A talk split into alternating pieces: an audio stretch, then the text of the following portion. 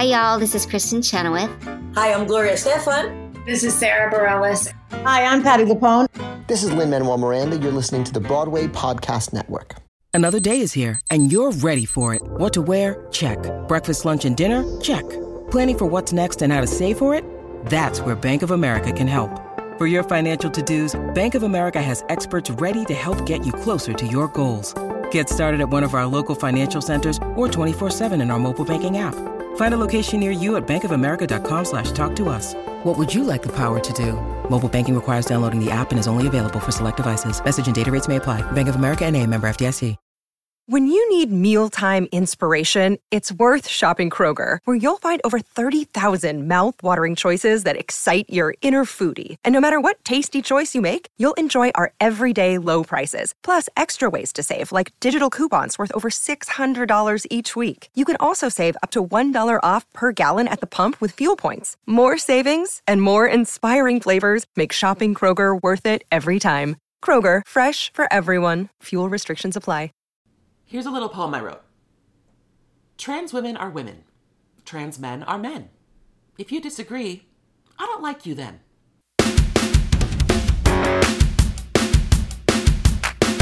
Oh my God, did you hear? Did you hear? Did you hear? Oh my God, guys. Jake has a podcast. I can't believe Jake has a podcast. Oh my God, Jake has a podcast. Did you hear?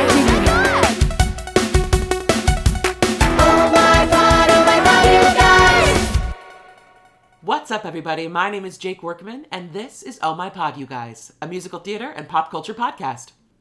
You guys, this week I had the opportunity to see not one, but two Broadway shows that I have absolutely been dying to see. I got to see Goodnight Oscar, starring friend of the pod, Alex Wise, and I got to see Ben Platt and Michaela Diamond in Parade. You guys, seeing Alex in Goodnight Oscar was obviously special because he's a friend of mine, but this show was absolutely beautiful. I cannot recommend it enough. Sean Hayes' performance as Oscar Levant, I mean, if he doesn't win the Tony, I don't know what will, because he was absolutely unbelievable. He's a virtuosic piano player. His acting and physicality is unmatched. I, I couldn't believe his performance and the performances by all the actors in this show. It was brilliant. Run, run to see this show.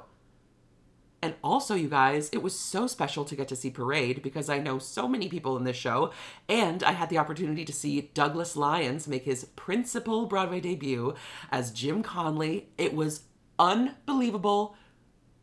I've already told him a million times, but Douglas, if you're listening, I'm so freaking proud of you. I, I just... It makes seeing shows just that much more exciting and heartfelt and special to me when, you know, you have a personal connection to people on stage. So congrats to everyone in, in both of these shows. These performances were just beautiful. And with that, you guys, we have to dive into this week's Broadway World recap because I got the opportunity to go to Broadway World's twentieth anniversary concert benefiting Broadway Cares Equity Fights AIDS. And it was such an amazing event, you guys, hosted by Richie Ridge of Broadway World and the one and only Chita Rivera. This event was wild. It was a stacked cast for the performances. Jessica Vosk, Orfeh, Shoshana Bean, Randy Rainbow, Brittany Johnson, and Miles Frost. Just so many incredible, beautiful, hilarious Broadway stars all coming together to raise money for this incredible organization, Broadway Cares Equity Fights AIDS, and celebrating Broadway World's twentieth anniversary. And speaking of Miles Frost, our first piece of Broadway World news this week is that Miles Frost is going to revive his role as Michael Jackson in M J the Musical on the West End. And you guys, I cannot even tell you how excited I am for the people in the U K who were not able to catch this performance on Broadway because it is one of the most amazing performances you will ever see. Miles absolutely kills this role. And the show is so fun. The dancers are giving everything. It's quick, it's beautiful, it's flashy. And who better than Miles to reprise this role on the West End? Okay, you guys, next we absolutely must talk about the trailer for the new movie musical of The Color Purple starring Fantasia Barrino that just came out. You guys, I am unwell. This trailer, I mean, th- this trailer could be the movie itself. I-, I honestly don't need any more, but I can't believe that we get another like two hours of this. It is going to be absolutely incredible. Halle Bailey, just off of her star turn as Ariel in The Little Mermaid, is going to be playing young Nettie. Taraji P. Henson is playing Suge Avery. And you guys, when you have someone like Oprah producing your movie, you know that you are in correct hands. I smell Academy Awards. There, I said it. Next, it was just announced that Norm Lewis is going to lead Love Never Dies at London's Theatre Royal Drury Lane this summer. Norm Lewis has already played the Phantom of the Opera on Broadway, but this is a very different take on the character, and the score is very different than the original Phantom. So I'm really looking forward to hearing the way that Norm Lewis sings this score and takes on this production. Who knows? Maybe we need to have Norm on the pod. Should we have Norm Lewis? I'll call him. And lastly, you guys, in a bit of sad news, I'm sure you've already heard, but this week we lost an absolute icon, Miss Tina Turner. Tina Turner touched the lives of so, so many people in and out of the music industry, and obviously in the Broadway community. Adrienne Warren, who received the Tony Award for Best Leading Actress in her portrayal of Tina Turner, shared a beautiful tribute with videos and photos of her and Tina together on her Instagram. And I just can't imagine how special it must have been to not only get to know such an iconic performer, but to get to really dive into her psyche and her her inner self and find her Tina. So sending my love to everyone who knew and loved Tina, and rest in power, Queen. You were the real deal. You guys, this has been the Broadway World Recap. Oh my pod, you guys. I am so beyond excited to introduce my next guest on the show. She is a Tony-nominated performer, a musician, a women's rights activist, and she's about to star in a new Broadway play called The Cottage this summer. Please welcome the incredible Laura Bell Bundy! Ah! Hello! How are oh you? My, oh my pod, you guys. Oh my pod. We have Elle Woods in the flesh on the podcast. How are you? I'm um, doing well. Where are you I'm, calling from? I'm, um, I'm calling from my farm in New Jersey. I live. Uh, I live about an hour and five without traffic um, away from the city uh, in a little town called Tewksbury, New Jersey. And we have uh, nineteen acres and wow. twelve sheep and four goats. And uh, my husband dabbles in maple syrup. And we've got a pond and a creek. And so I'm looking out my window at my sheep right now. Oh, my God. That's incredible. How did you? Was that always something that you wanted to have in your life? I think it was always something at some point I wanted to have. Like when my when my husband and I... Uh, a couple of years ago, we we knew we wanted more land, mm-hmm. um, and we were living in L A at the time, and we were thinking more like there was this area called Santa Ynez, which is right outside of Santa Barbara, that we were like, oh, we want maybe we'll live in like the Santa Ynez Valley, mm-hmm. and it's beautiful, it's mountains, it's all wineries, it's like mm, oh, fabulous, lovely. Yeah. um, uh, but when the pandemic hit, you know. We had a pandemic midlife crisis. As you do. And uh, I missed being in New York. I missed being, I missed doing theater. And it's, you know, it's hard to, you have to be present to play. And it was sort of hard to do that every time I would turn around and be working in L A. And now I have a small child. How are we really going to do that? My husband's family lives in New Jersey. My mom lives in Kentucky. Mm-hmm. Or my, my family does. And so being on the East Coast is being closer to them.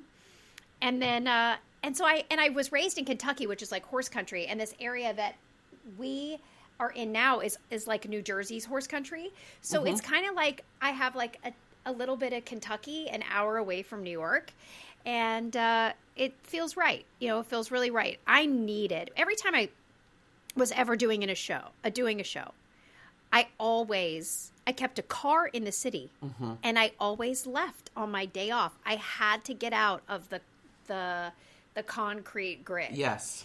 And um, and then there's this part of me that has to get out of just the farm life, the twenty-four seven farm life as well. So it's a nice balance.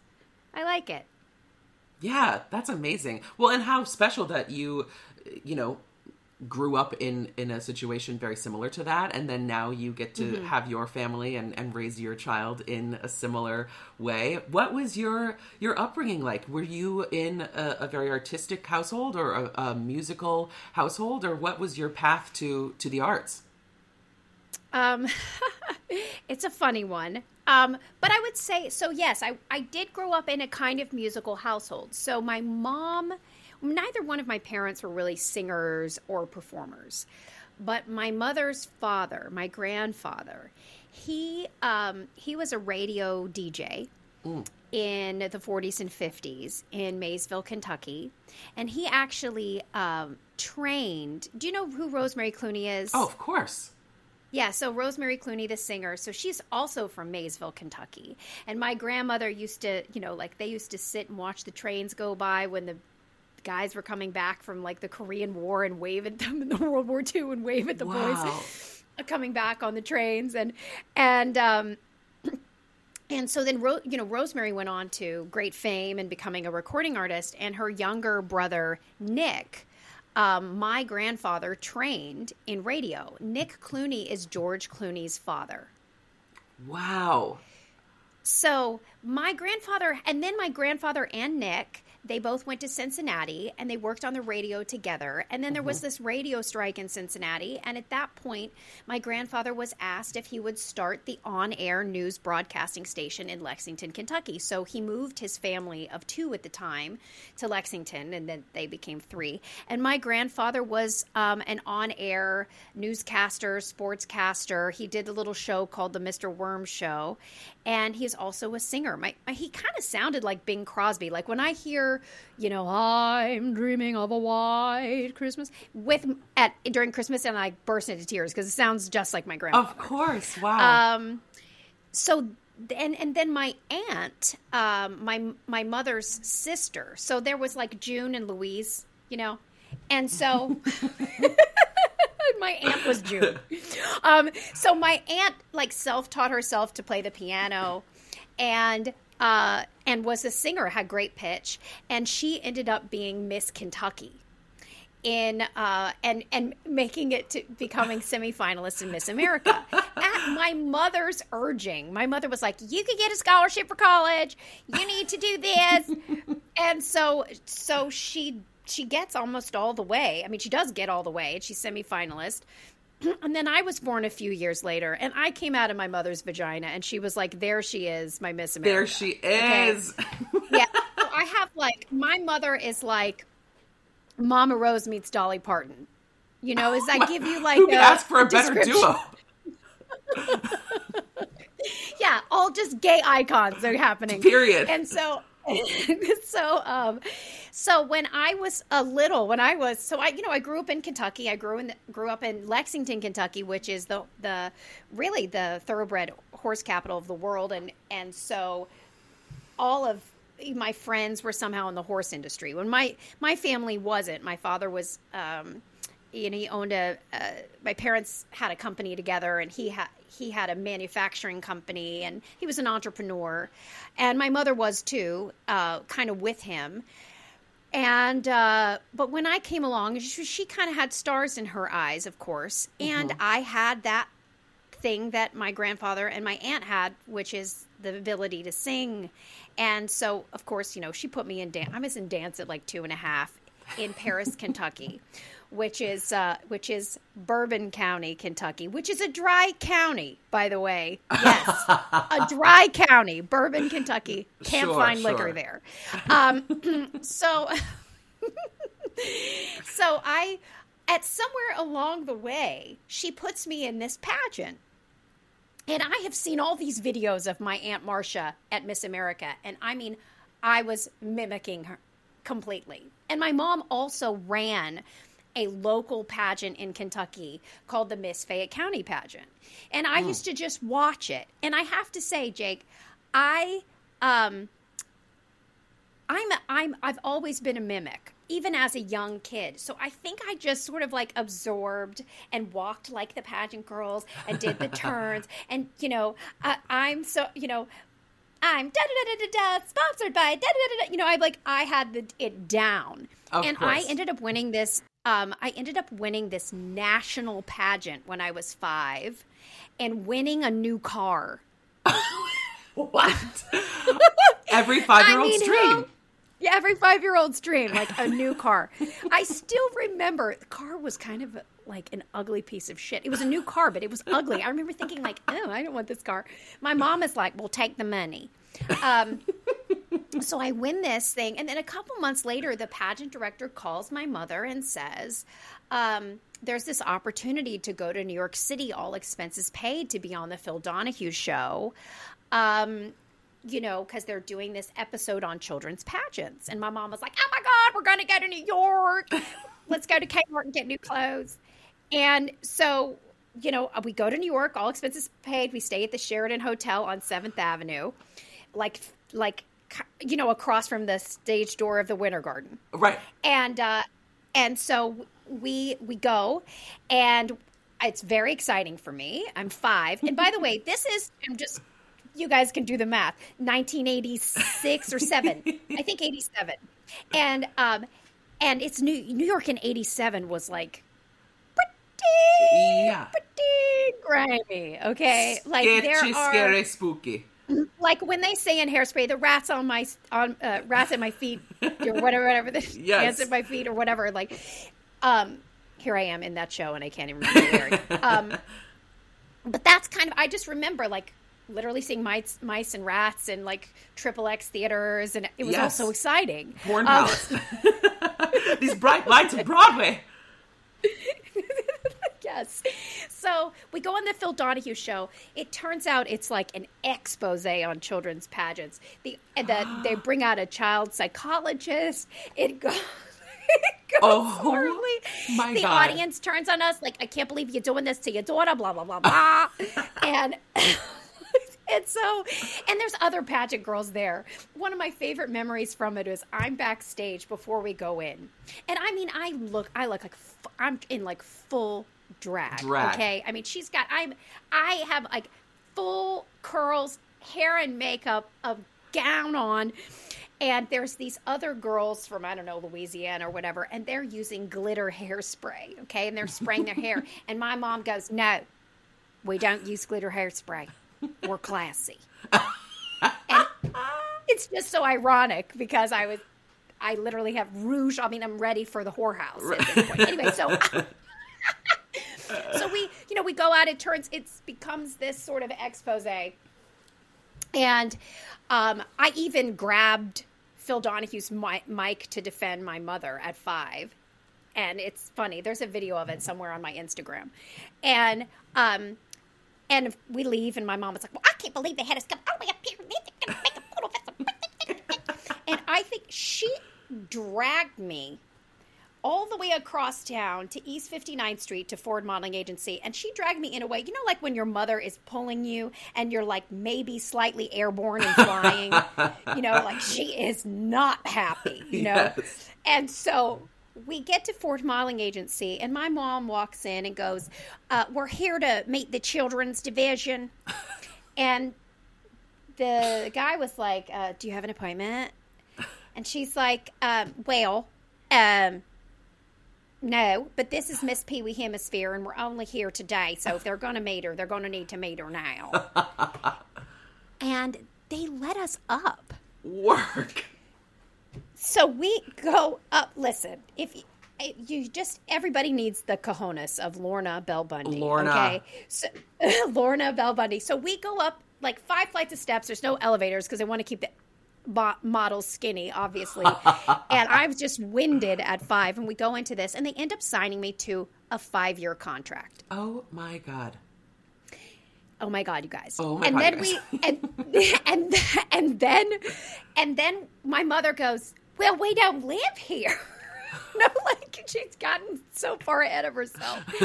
And uh, and they said, um, well, you know, we have this thing called Summer Kids, and you can come um, just in the summers, and uh, and a lot of young kids out of you know come out of the school year, and then they they come to New York and they model and they go back, and like we'd love to have her come this year because she's quote unquote the perfect size five. So. And now, so here's the best part. I think one of the best parts of the story. So we leave. Of course, my mom is excited and gloating and calling my father and going, Dawn, I know you didn't think I could do it. Um, and so we go all the way back to, you know, the Sheridan and the, the area of Times Square. And my mom walks into the Palace Theater and she says, I need your best and cheapest ticket. And um, and I remember her, like, trying to haggle, right? We end up in a box and we see Starlight Express. And it was my very first Broadway show. And I can still... there was like a bar. I could still smell like the rust of the bar mm-hmm. while I was just totally fascinated watching this show. And what is so crazy is that almost twenty years exactly to that day, uh, I opened at the Palace Theater in Legally Blonde. Wow. So that is, that's the evolution of how I even got into the business. Right. So that, that, That summer, I came to New York as a summer kid. And after I had seen Starlight Express, well, that was the beginning. It opened Pandora's box. I wanted to see Les Mis. I needed to be Cosette. I, of course. You know, all the things. My mom then found the vocal coach that coached all the Cosettes, and I was taking with him. And, uh, and then she stalked all the teachers at Broadway Dance Center to teach me privates. And so I would come to the... The, su- the the city in the summer, and I would I would have this hyper crazy musical theater training going on, and and this modeling stuff, which I thought the modeling was so boring. I was way too precocious. Remember, I m- mimic, you know. Of course, so I would just see these things, and so by the time I was, and this was just in the summer, so then I'd go back to Kentucky for my school year and try to be somewhat of a normal kid. Mm-hmm. Went to my dance, you know, school and had a singing teacher there and stuff, but I also was like, my mom was like, she had me in tennis, she had me in like cooking, she's like, she didn't want me to get on drugs at six, you know, she really wanted to keep me busy. Who can blame her? Come on, Laura Bell. You know, she's like, she says to me now, well, you know, I didn't want him putting you on Ritalin. So I just put, I just kept you busy. Right. I said, Mom, is this why you, th- this is why as like a forty year old woman that I I feel like I have A D H D and I was never diagnosed, and I, I leave the house and have to come back twenty-five times before I can actually get on the road. Of course. Um, yeah, I guess because this, because of, because of this hyperactivity, hi- hyper like activity planning for her, that she did for me. Right. But so I had this sort of half and half life of, of being this, um, which is sort of very, uh, ironic that my life is very half and half now. Mm-hmm. Um, living on a farm and then being so close to the city is that I had this, I was raised in Kentucky, but I had this window into this other world, which was New York City musical theater. And then I, I uh, my first show I got was the Radio City Music Hall's Christmas Spectacular. Yes. I was nine. And then that led to, because the musical director of that, uh, Uh, show was the composer of what became Ruthless, mm-hmm. which was a which was a show I starred in at ten and eleven years old, at off Broadway. Yes. Um, and then that led to, you know, because we had uh we had a man portraying a woman in the show. It it was this sort of, and it was very campy. Mm-hmm. It became this sort of cult, well loved. Uh, musical within the gay community. Of course. And that led to me doing my first gay pride parade at ten years old. So yes! Here I am, this little girl from Kentucky who just doing her first gay pride parade at ten. You know, an ally since day one. Oh, honey, you know it. Oh my you know. God, that is amazing. Well, I can honestly say that you truly are, like, you used the phrase gay icon earlier, but like, you are one of those Broadway queens who every gay is like, obsessed with. So that absolutely tracks. I, I can see it now. But wait, so then how was your, um, like the shift from being sort of a, a child actor in, in the musical theater realm to when you made your Broadway debut as Amber Von Tussle, originating the role in Hairspray? What was that like for you to get your first, like, your big adult job? Yeah, you know, and it, it's interesting because when you're a child actor, you still think you're going to grow up and become a pediatrician. Right. You, you don't know. You just don't know. And I and I, I really didn't necessarily know. And, and in, in some ways, I still go, what am I going to be when I grow up? Mm-hmm. And to this day, you know. Yeah. So I... I um I ended up going back to Kentucky when I was fourteen, and I had high school there. And while I was there, I would, you know, pop out. I did a pilot. I did the movie Jumanji. I did mm-hmm. some things here and there. Um, and I, I did, like, Gypsy at Paper Mill with Betty Buckley. And, yes, you know, there were little uh, – by the way, that performance was a masterclass. Oh, I can that only woman, imagine. I've never seen. I mean, just so raw, so, you know, you we we can go through this rehearsal process and become so calculated with our work. Mm. But Betty Buckley, like, she she did the work, and she then she threw it all out the window because it was just such this raw, organic, instinctual performance, and you just never knew what was going to happen. Wow. And it was riveting. As an actor, to be on stage with her and watch her off stage, it was just riveting. Yeah. Um, and you and were I June. learned a lot from her.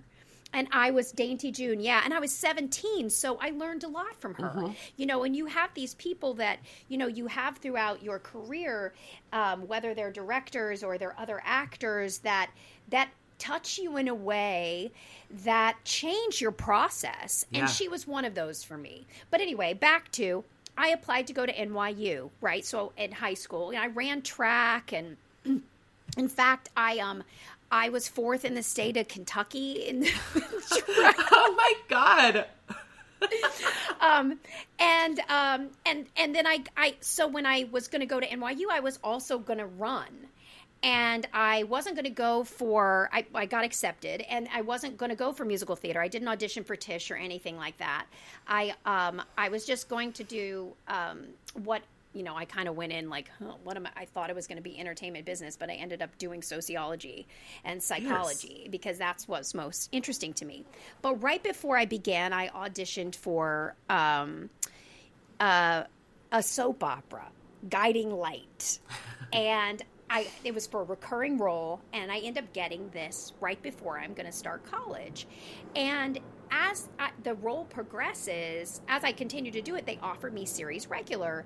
And so I had to make a choice between, am I going to continue college, or am I going to do this acting thing? Mm. And I think that was like a turning point for me. I really want to do this acting thing. Like, you know, like I have this opportunity to right. go to school, to do, you know, I really want to do this acting thing because this is fun. And um, and so I do the soap opera. And while I was doing the soap opera, probably about uh, uh, three-fourths of the first year in, so nine months in, I auditioned for the very first reading of the musical Hairspray. Now, so... when I was eight, one of the summers we lived in New York City, I, this was the the one we, we always lived with the rat hole, the rut, the roach hole, and the apartment owned by the Russian lady. Of course, you know, the trifecta. We can go into that at the second podcast we do because those stories are crazy pants. Yes, and and so. Um, The, at the rat hole, I used to watch Hairspray, the movie, the John Waters movie with Ricky Lake every day. And my favorite character was Amber Von Tussle. I mean, of I'd course. eat my T V dinner and I would watch that. And I was obsessed. And my mother, she used to let me watch all the John Waters movies because they had the coolest, like, covers at the video store. Sure. She did not realize what she was having, like, what I was watching. But I, again, like... I became an expert in camp at eight, right? Period. And so, and so, uh, when I auditioned at at nineteen, I went in and auditioned for Hairspray the musical. I went in and I like, you guys, you do not understand. I loved this movie growing up, and my favorite character is Amber Von Tussle. That's the first thing that came out of my mouth. And at the time, Rob Ashford was the director of it. Um, But it was, you know, it was Scott Whitman and and uh, and Mark Shaman and Bernie Telsey and everybody. And so I I sang, and then um, Lori, who this woman Lori, who had been at Bernie's, knew I sang this other song, and she had me sing that. And uh, and then they offered me the first reading. Now we didn't even have a second act. Right. We just had the first act and I Know Where I've Been was written. And, um, but it was so fun. And I just had a feeling. I just had a feeling. And then I continued to stay and do the readings. There was one I couldn't do because of the soap opera. And then I, um, I ended up, you know, that was two years. And I, when I opened that show, um, I had been developing it for a while. Right. So yeah. It was like a slow build, but it was also just so magical. And I think everyone in that cast knew. We all knew. It was like, I, I even said at twenty-one, I'm like, it only goes down from here. You know, this, this is an amazing musical with infectious music, with an incredible message that is hilarious, that has a great cast, that has a family of people who love each other. Um, there was an energy to this show that has yet to be matched for me. Mm. Um, and we all feel that way. A lot of us feel that way. Not everybody, but a lot of us feel that way. And and we consider ourselves uh, a family. But I, that the the one performance that strikes me, there was a few, but obviously when we we opened it out of town in Seattle, mm-hmm. and there was an incredible response, and we were all like, "Oh shit!"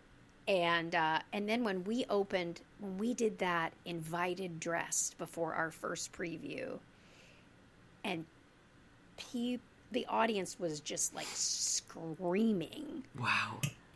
We were like, oh, oh, we have we something. Are, this is something special. And that was, that was that moment of like, I'm actually doing my very first Broadway show. Um, and it was exciting. It was really, really exciting. Yeah. Wow. That is so incredible. And I mean, the show truly went on to become a global phenomenon. And, you know, then the film version happened and everything. So how incredible that you get that sense of pride and joy of of create helping create something that now has become just like truly iconic. I mean, it's one of like the most famous iconic musicals there are in this world. I feel very blessed to have been a part of it and to still have all of these people in my life still. Yeah. Yeah. Well, obviously, this is not the only Broadway show that you've done. You stood by as Glinda in Wicked. Mm-hmm. And then, mm-hmm. obviously, we must talk about your star turn Tony nomination for Elle Woods in Legally Blonde. What was it like to to have this all happen? I mean, where did you begin with this show? Um, well, uh, Hairspray. So um, I did, um, Jerry Mitchell was the choreographer of Hairspray. Mm-hmm. And when I was, and and we had a fine relationship. I mean, I listened to what he said. I mean, honey, honey, let me be you. Um, uh, so, yeah, I mean, we had, I mean, you know, we had a good relationship. We weren't super, super tight or anything. I'd say I was closer at the time to Mark and Scott. Mm-hmm. And, uh, but when I did Wicked, I went on, I had like a couple weeks where I was on and I sent, um, a, uh, a note to friends saying, hey, I'm going on. If anybody wants tickets, please let me know. I'd love to have you come to the show, whatever. Yeah. And Jerry wrote me back, I want to come see the show. Well, I was so surprised. And so he came to see the show and he was so sweet. He wanted to get a picture backstage. You know, I was like, wow, just a little surprised, but. Very, you know, I just loved, that was so nice of right. him. And then a couple months later, there was this announcement of uh, Jerry getting his directorial debut mm. uh, with this uh, musical version of Legally Blonde. And um, I sent a note to him and I'm like, what this is? I just, this was like taking a page out of the Laura Bell Bundy book, okay? I sent him a note and, and I... I was, I knew he would, I, it was, this was genuine in that when, when, uh, when he was choreographing Hairspray, he and Jack O'Brien were kind of like this sort of codependent unit in that the direction and the choreography were sort of connected. Mm. and they're, they were integrated. And so... And just like the Corny Collins show becomes to be, no? um, but you yes. know, it was, it was just like it was like this uh, beautiful relationship and synergy, and you could tell like Jerry had the brain of a director. Mm. And so I, when I sent him this note, I said, um, uh, I said, congratulations on getting your directorial debut. You deserve this. You're going to be amazing. And I know someone who might be right for Elle Woods. Wink, wink. And he responded to me and was like, honey, why do you think that I came to see you in Wicked? I wanted to see if you could carry a show. Fierce. And he goes, when when the when the time comes, we're not there yet. We don't even have a second act. We will bring you. I will uh, bring you in front of the creative team. Wow. And that came in the form of kind of an audition, essentially, about a year later, um, where they were doing their first official reading, um, the first. unofficial reading, Carrie Butler, who was my dressing room mate at Hairspray, yes. was Elle Woods. And she always jokes with me. She goes, you took that role from me, bitch. you but, bitch. Um, she doesn't say the bitch part because yeah. she's too nice, but I know she's thinking She's it. doing just fine. Um, oh, yeah. And we're such great friends. Um, so I, I ended up, I, you know, I did, I... I came in front of the creative team. They they asked me to do the first reading. And as you know, in this business, you're do, when you do the first reading, it's just kind of like you've been employed for a week to audition. Yeah, absolutely. And so I auditioned for that whole week, and then I came back and did another reading and auditioned for that whole week, mm-hmm. and then came back and did a five-week workshop, um, at, which I started to feel a little bit more comfortable in terms of like, okay, I think this is my might be my role. I had a feeling... You know, you just have a feeling about some roles. Mm-hmm. And at the time, I left Wicked and I went to L A. And I said, I made this promise to myself. I'm not coming back to New York City until I'm originating a leading role on Broadway. Wow. That is literally what I said. That was like my, my mantra, mm-hmm. essentially. Uh, the promise that I made to myself.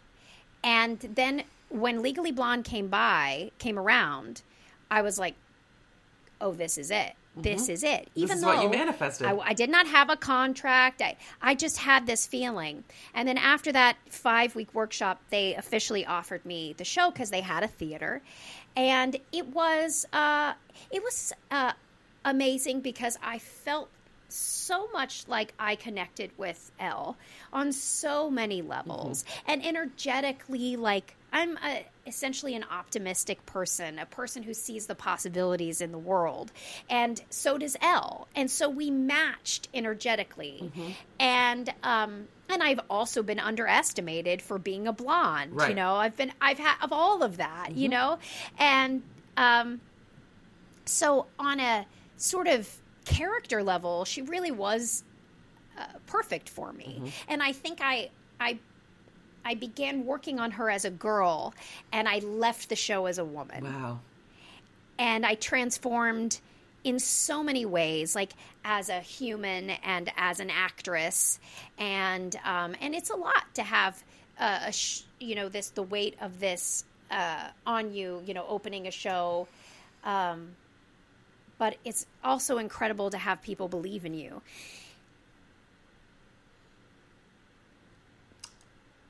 Oh. And um and I know that Jerry Mitchell believed in me. Yeah. That's incredible. I yeah. mean, even just from, he believed in me and he changed my life.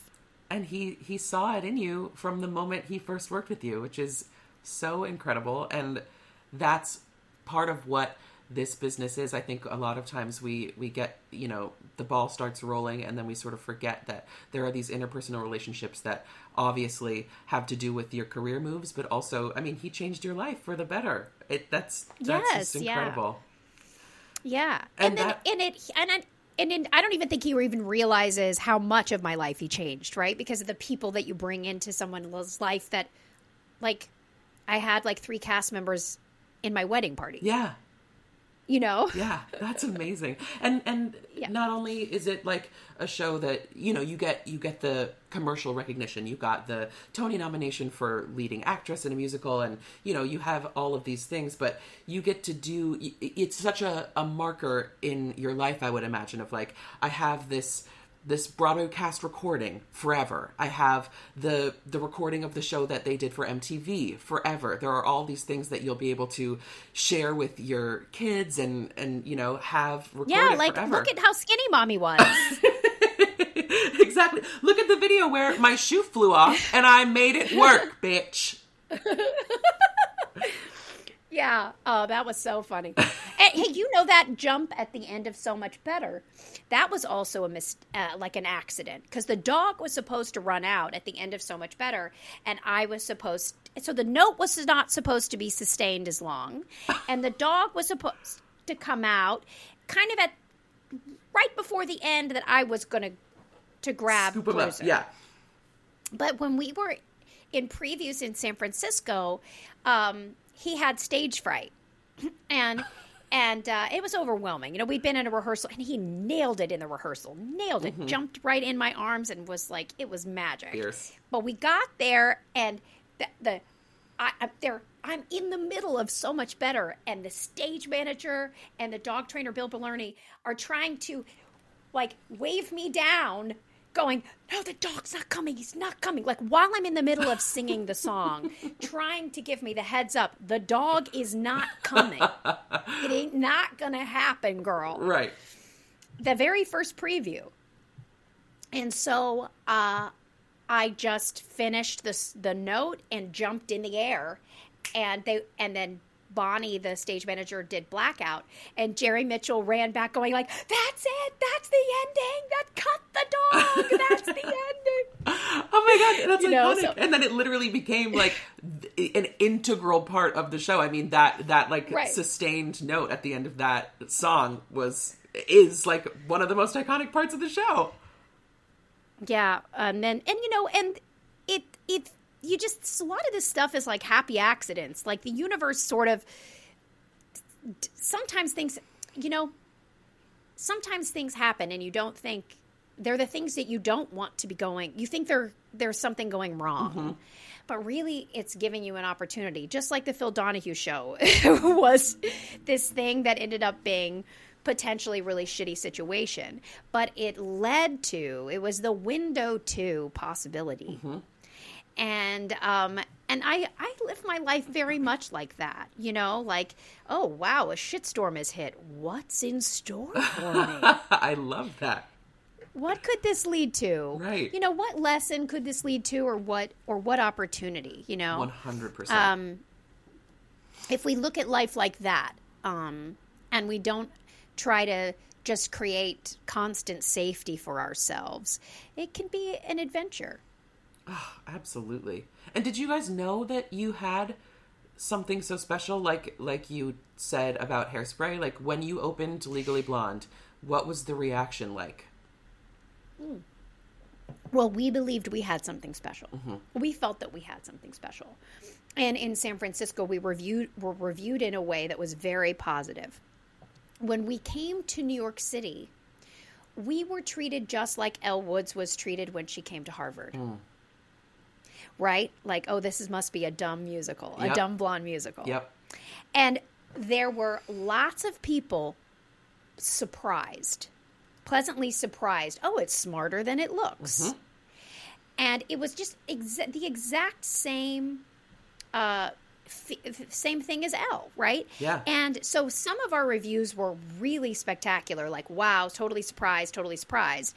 And some were like, well, still trying to commit to the fact that Elle Woods was dumb, uh-huh. right? That the that this, but you know, when you look at the film, it's just perfectly written, you know, in terms of its arc, and it's used as a, in examples of for like uh, classes on screenplays, and the musical takes a very similar trajectory. Mm-hmm.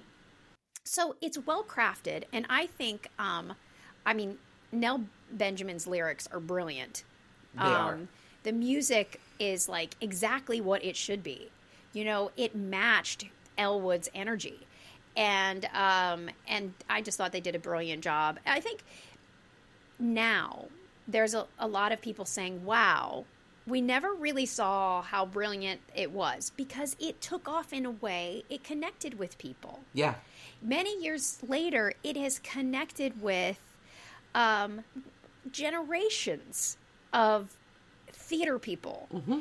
and young people um, that want to have this great example of an underdog, but also a great example of a musical, of, of a well-crafted musical. Yes. So I think in some ways, you know, we weren't nominated for a Tony. Our our musical was was left out. Mm-hmm. Um, our actors and Jerry and writers were not left out. Everybody was nominated, but the musical was not. Right. And so that was painful for our producers, really painful.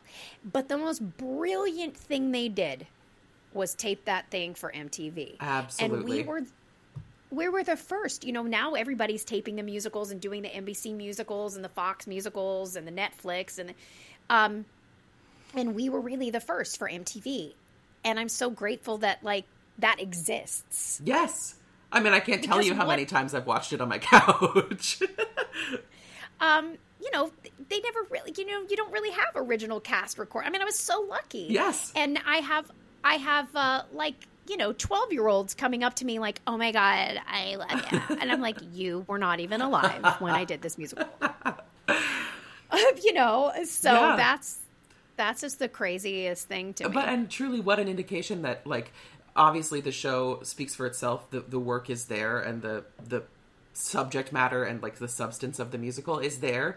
Um, but also, it's such an empowering show for for women, and I know for the queer community it is so embraced, because it really is like the story of, like, fuck you guys, whatever you think, I'm I can do what I want to do. And I love that. And I think especially for for young girls, young women, it's so cool. And so I love that um part of your, you know, experience in life after this show has been with this podcast and with your your original music, um, specifically with your your album entitled um, Women of Tomorrow. um, I think it's brilliant. I, would you tell me about um, what that what that means to you, to to empower women and to speak on things so openly like that?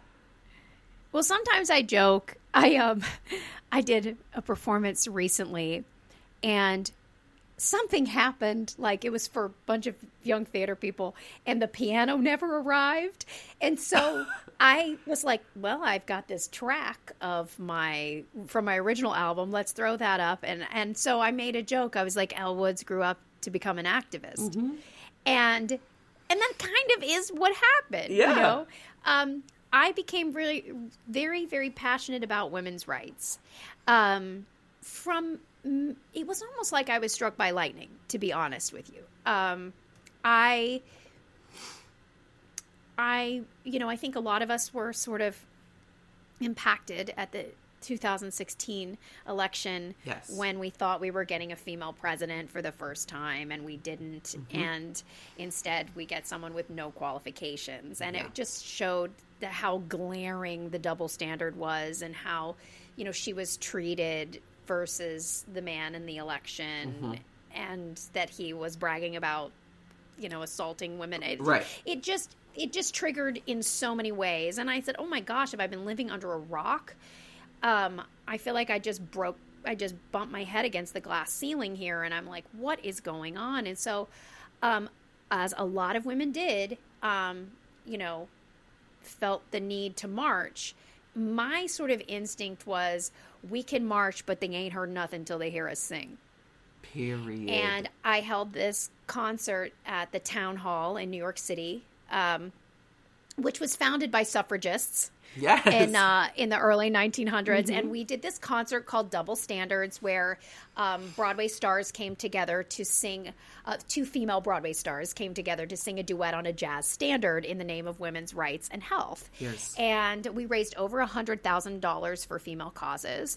And um, and it was really an incredible event. And interspersed with all of it, there were, we we did facts on women's rights and facts on rights women had gained or don't have. And I mean, I was like, oh my God, I am learning things. I had no idea. Like, totally. I didn't know it was until nineteen seventy-four that a woman could take out a credit card or a bank loan without the permission of her husband or father. It's insanity. It wasn't until nineteen ninety-three that rape was illegal in a marriage in all fifty states.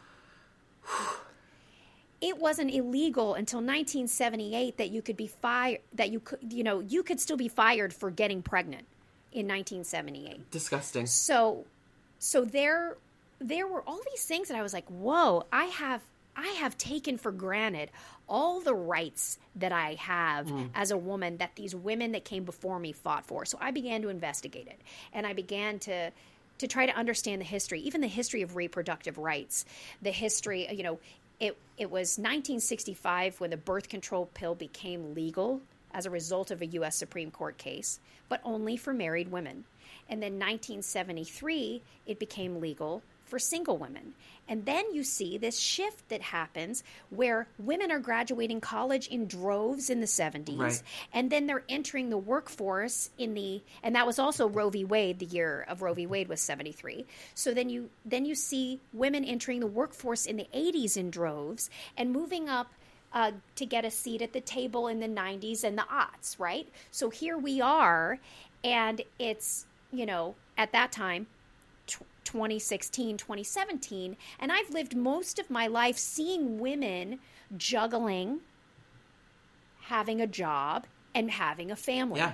but not having the rights and the support, and we still are fighting for those rights and the support to be able to do it absolutely. all. Um, and we are still tasked with seventy-five percent of the unpaid care work that happens in our home yes. and the domestic labor. So now, I can rattle this shit off now in my sleep. Yeah.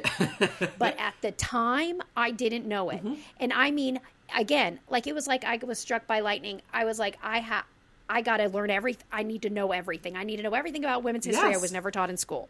I need to know everything about women's rights. And so then from that concert, I did two things. I sold a show to Freeform, which was a women's history sketch comedy variety show called uh, Girl Time, which ended up Uh, we wrote the pilot, but we turned it in March of twenty twenty.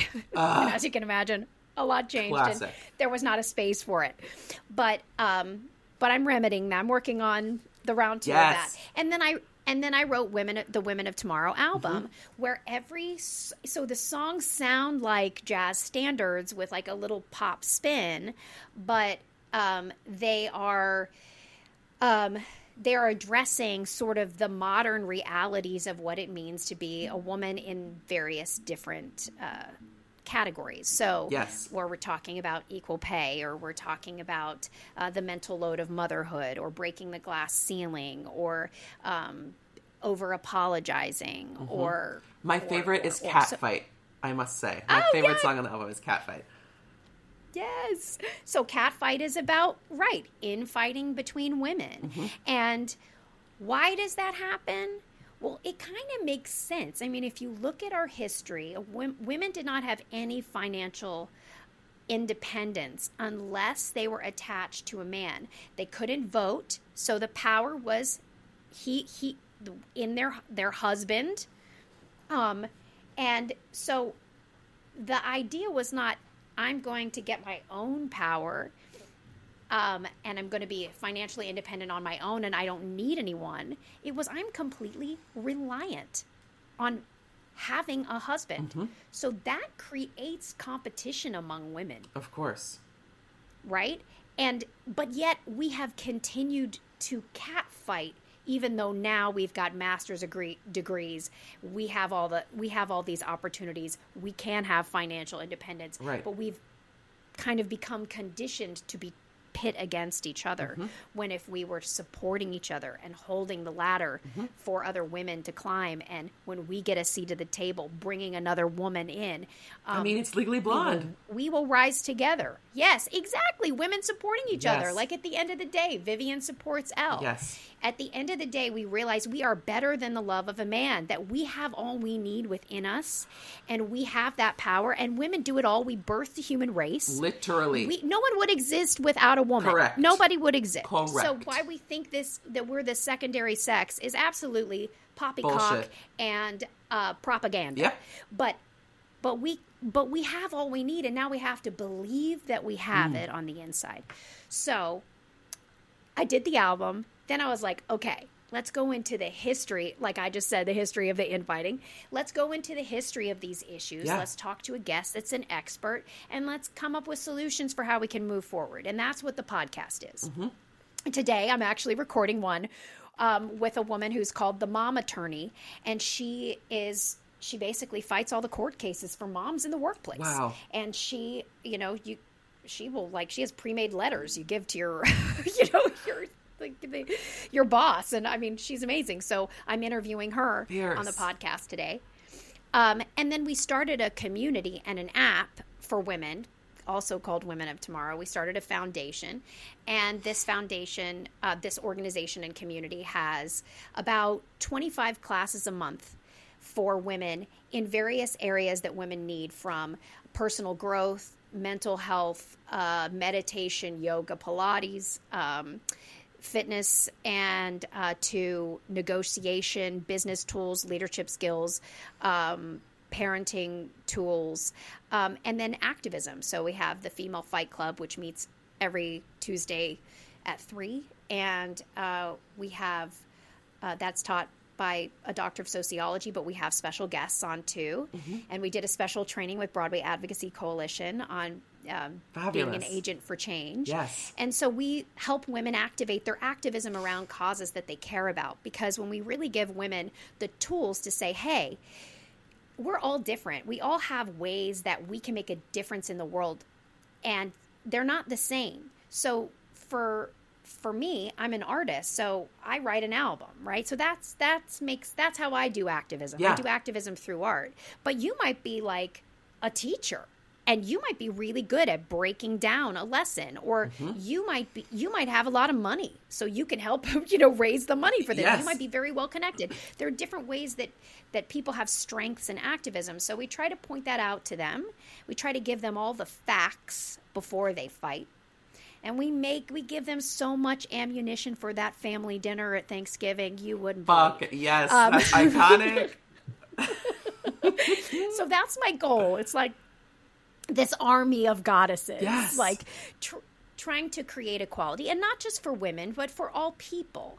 Because, you know, feminism is really about equality for all. Mm-hmm. You know, um, that's one thing that I really, really love about your podcast, is that there is there is no air of um, pretension or or anything like that. You are saying, like, this is the tea, this is the facts. Here you go. Like, take it. Actually, not even take it or leave it. Just take it, bitch. Like, you, like there are, like, what I loved, the most recent episode I listened to was when um, you sort of like went out into the field and were asking men, what is menopause? And I was just like, my mind was blown at how clueless people can be. And it's just, I mean, I love, all of that is to say that I love the work that you're doing. I, I so admire it. And I think that obviously this, this podcast and, and your, your art and your music is to empower um, and inspire women. But I think it's so important for anybody, not just women um, or people who identify as women, to to get this information and to understand the facts, so that we can have, like you said, these these conversations about equality and feminism that are so vital, especially now. I mean, in this like political climate, it's uh, yes, and you know, it's it's. I I'm noticing now. Yes, I'm I'm I have this community for women, and I'm giving women the you know the history, the facts, and of all these issues and the tools t- to move forward. But I actually. I really need to be educating men. Mm-hmm. Um, well, I don't know if it's your responsibility, but the men are the ones who need the teaching. To know. Yeah. um, because I, I'll have some women say, well, my, I really just wish my husband was like, I'm starting to open it up. Like, we have things like uh, how to talk to your kids about consent, and mm. all parents are involved, how to talk to your kids about anti-racism class, and that yes. all all parents are involved, because obviously parents have to work together. Partners have to work together. Um, but because if only one parent is doing the work, it's like halfway for that kid. Right. Um, but you know, it's important that that men are cognizant of so, sort of the reasons why certain responsibilities fall to women, mm-hmm. and why certain responsibilities are falling to them. You know, I think we can become entrapped by this, these constructs and these ideas of what it means to be a woman or a man. And it it can cause an incredible amount of pain. Oh, yeah. Um, for individuals who don't identify, uh, uh, in, it can't don't fit inside that, that tiny little box that the that this gender construct is. Yep. If we re- just removed these ideas of what things mean, you know, like the color pink, for example. Right. This has become identified with women and young girls. This was actually a like a color for men. Yeah. And now it's become identified. But we think of it like, my son loves pink. It's his favorite color. That do, that has no meaning for him. It doesn't mean, he doesn't understand the gender construct. He doesn't understand that pink is for girls. Right. He just likes the color it's pink. It's a damn cute and color. So, it's a damn cute color, okay? And maybe he got it from mommy. Who knows? But um, listen, I mean, but I've... Um, yes. But, but you know what I mean? Like, we are the... We have these ideas. We want to, like, keep kids in boxes instead of just removing the, the chains that bind us and saying, hey, authentically, you get to be whoever you want to be in this world. Mm-hmm. And you get to love whatever you love and do whatever you want to do. If you are a woman and you want to be a C E O or you want to be a scientist or a doctor, you get to do that. If you're a man and you want to be a dancer, you get to do that with all of the support and all of the confidence in the world. Absolutely. And for me, at the end of the day, even though I'm working on this for women, I want this for all people. Of course. I think you truly...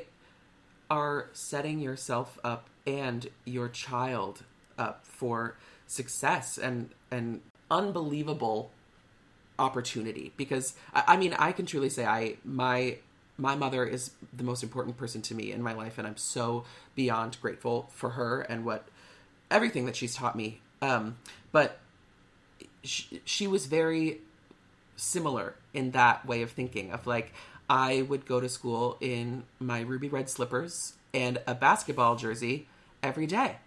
And I would wear my basketball jersey backwards because I liked the name to be in the front. I was like, well, I want to see the name. Like, what's the point of it being on my back if I can't see it? And people would ask my mom, like, why are you, why are you letting them wear clothes backwards? And she was like, that's the way that Jake likes to wear it. So why would I be like, that's wrong? And it's just like those tiny, tiny examples throughout your your upbringing that add up to something so I- intrinsic and important to your your inner self and your psyche. So I, I just, I applaud you for being that type of person for your child, because he is so, so lucky to have you. What you're saying is so true.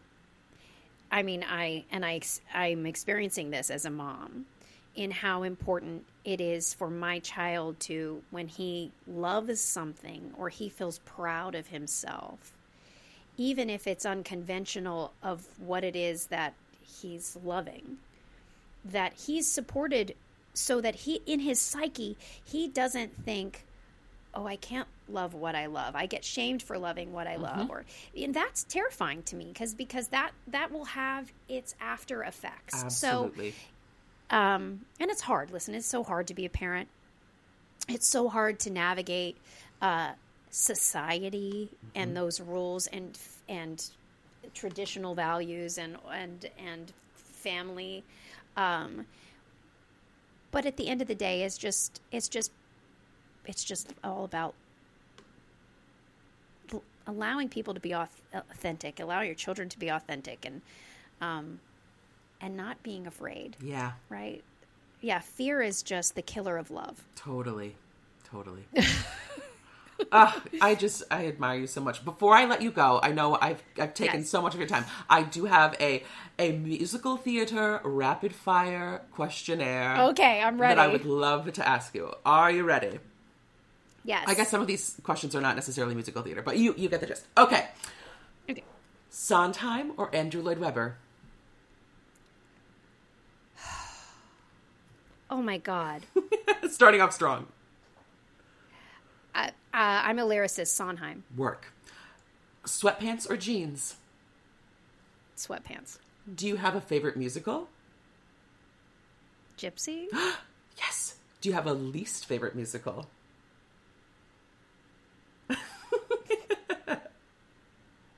No. Okay. um, would you ever like to do a Broadway play? I'm doing one. Oh my God! This summer. Tell me about it. This summer, um, it's called The Cottage. That's it's my very right. first Broadway play. Oh my God! Fantastic. Oh, yes, we should have talked about it. Oh my it. God! Well, we're talking I'm about it on now. My accent. Oh. Um. Yeah. So I'm do. I and I have always been wanting. Like, let me tell you, I said like. The second I was done with Legally Blonde, I wanted to do a play. Yeah. Um, it just took like fifteen years to make it happen. But um, yes, so I am I am uh, doing this play called The Cottage with Eric McCormack. Yes. And Lily Cooper and Alex Moffat. And yes. it's uh it's gonna be it's it's uh it's a British romp. Mm-hmm. Um, and it's very, very, very silly and fun. Have you started rehearsals? And I start next week. Ah! I start on Monday. Oh my gosh. Incredible. Yeah. And I saw this just the last few days I've been trying to uh, go through. I try to, I actually try to be off book um, before the first day of rehearsal. I know it sounds crazy. Oh no. I, I much prefer that as well. I'm probably not going to be off book for act two, but you know, just to get in. So I've been just been trying to cram yes. these words in my head. Um, so yes, I've been a little tired. In fact, I'm getting off of this and going to start learning my lines, but yes, excited. It's called The Cottage. We open for previews July seventh. We open officially July fourth, but we close on October twenty-ninth. So that's your window to come. Fantastic. I can't wait. What is the hardest show you've ever done? Legally Blonde. Do you have a favorite role you've ever played? Either Elle Woods or Charity and Sweet Charity. Oh, iconic. Uh, have you ever missed an entrance? Yes. um, I think I was a child, not as an adult. Yeah. Oh, and I've missed I've missed an entrance for because of a quick change. Oh, yes, of course. Yes. Mm-hmm. uh, I'm coming. Yeah. um, are you a morning person or a night owl? I am, uh, I'm really a, a night owl uh, in my soul, uh, being, but becoming a mother has made me a morning person. Love it. And lastly, what is one thing that you would tell younger Laura Bell? That, um, hmm, there's so much. um, Success is marked by balance in one's life. Mm. When the scales are too much to one side, then there's not, uh, there's, there's, you know, there's a sickness there, right? So it's important to be grateful for all of the wisdom gained from the from the many experiences, from the from the beautiful relationships, from the downtime, from the times where there wasn't money, and the times when there wasn't a job, and then times when there was, and and knowing that it all creates inside of a human being um, character and compassion. And without experience, you cannot have compassion. Without negative and sad experience, you cannot have compassion. And compassion and empathy is so important, especially as an artist. And as an artist, just go and live and do not be careful about it, because you have to feel everything that you possibly can and understand everything you possibly can to be the artist that you want to be. Wow. That's incredible. So just go fuck it up, girl. Just don't do anything different. Well, Laura, thank you so much for coming on the pod. You were just an absolute dream. I have been a fan of yours forever, so I'm so honored to have you on the show. Can you tell the listeners where um, they can find you on socials?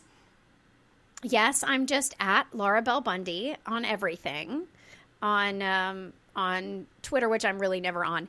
Instagram, I'm on. TikTok. Um, and I'm also, we're Women at Tomorrow, where I do a lot of like women's history TikToks. Yes. Um, and we spell women with an X, W O M X N, of tomorrow. And we're on Instagram and TikTok, so... But you can find that if you just follow at Laura Bell Bundy, because I have it at the yes. top of my bio. And you guys have to listen to Laura's podcast, also on the Broadway Podcast Network. It's phenomenal, and it's it's so important. But Laura, I cannot thank you enough. Thank you so much. Well, thank you. You guys, that's it for another episode of Oh My Pod, you guys. Don't forget to rate, review, and subscribe anywhere you listen to the pod. And you can follow the show on Instagram at Oh My Pod, you guys. Also, feel free to send me emails at ompug at gmail dot com. Thanks so much for listening. Bye! Oh my God, oh my God, you guys! Hey, it's Leslie Odom Junior here on the Broadway Podcast Network to tell you about the Rise Theater Directory, a program of Maestro Music. Rise is a national online resource designed to connect and empower backstage and administrative and creative theater professionals from underrepresented backgrounds. If you work or aspire to work in the theater community, this can help you find your next project. And if you hire theater professionals, search the Rise Theater Directory to find your next team. Create your profile now and get more information by visiting rise theater dot org. That's theater with an R E R I S E T H E A T R E dot org, because only together we rise.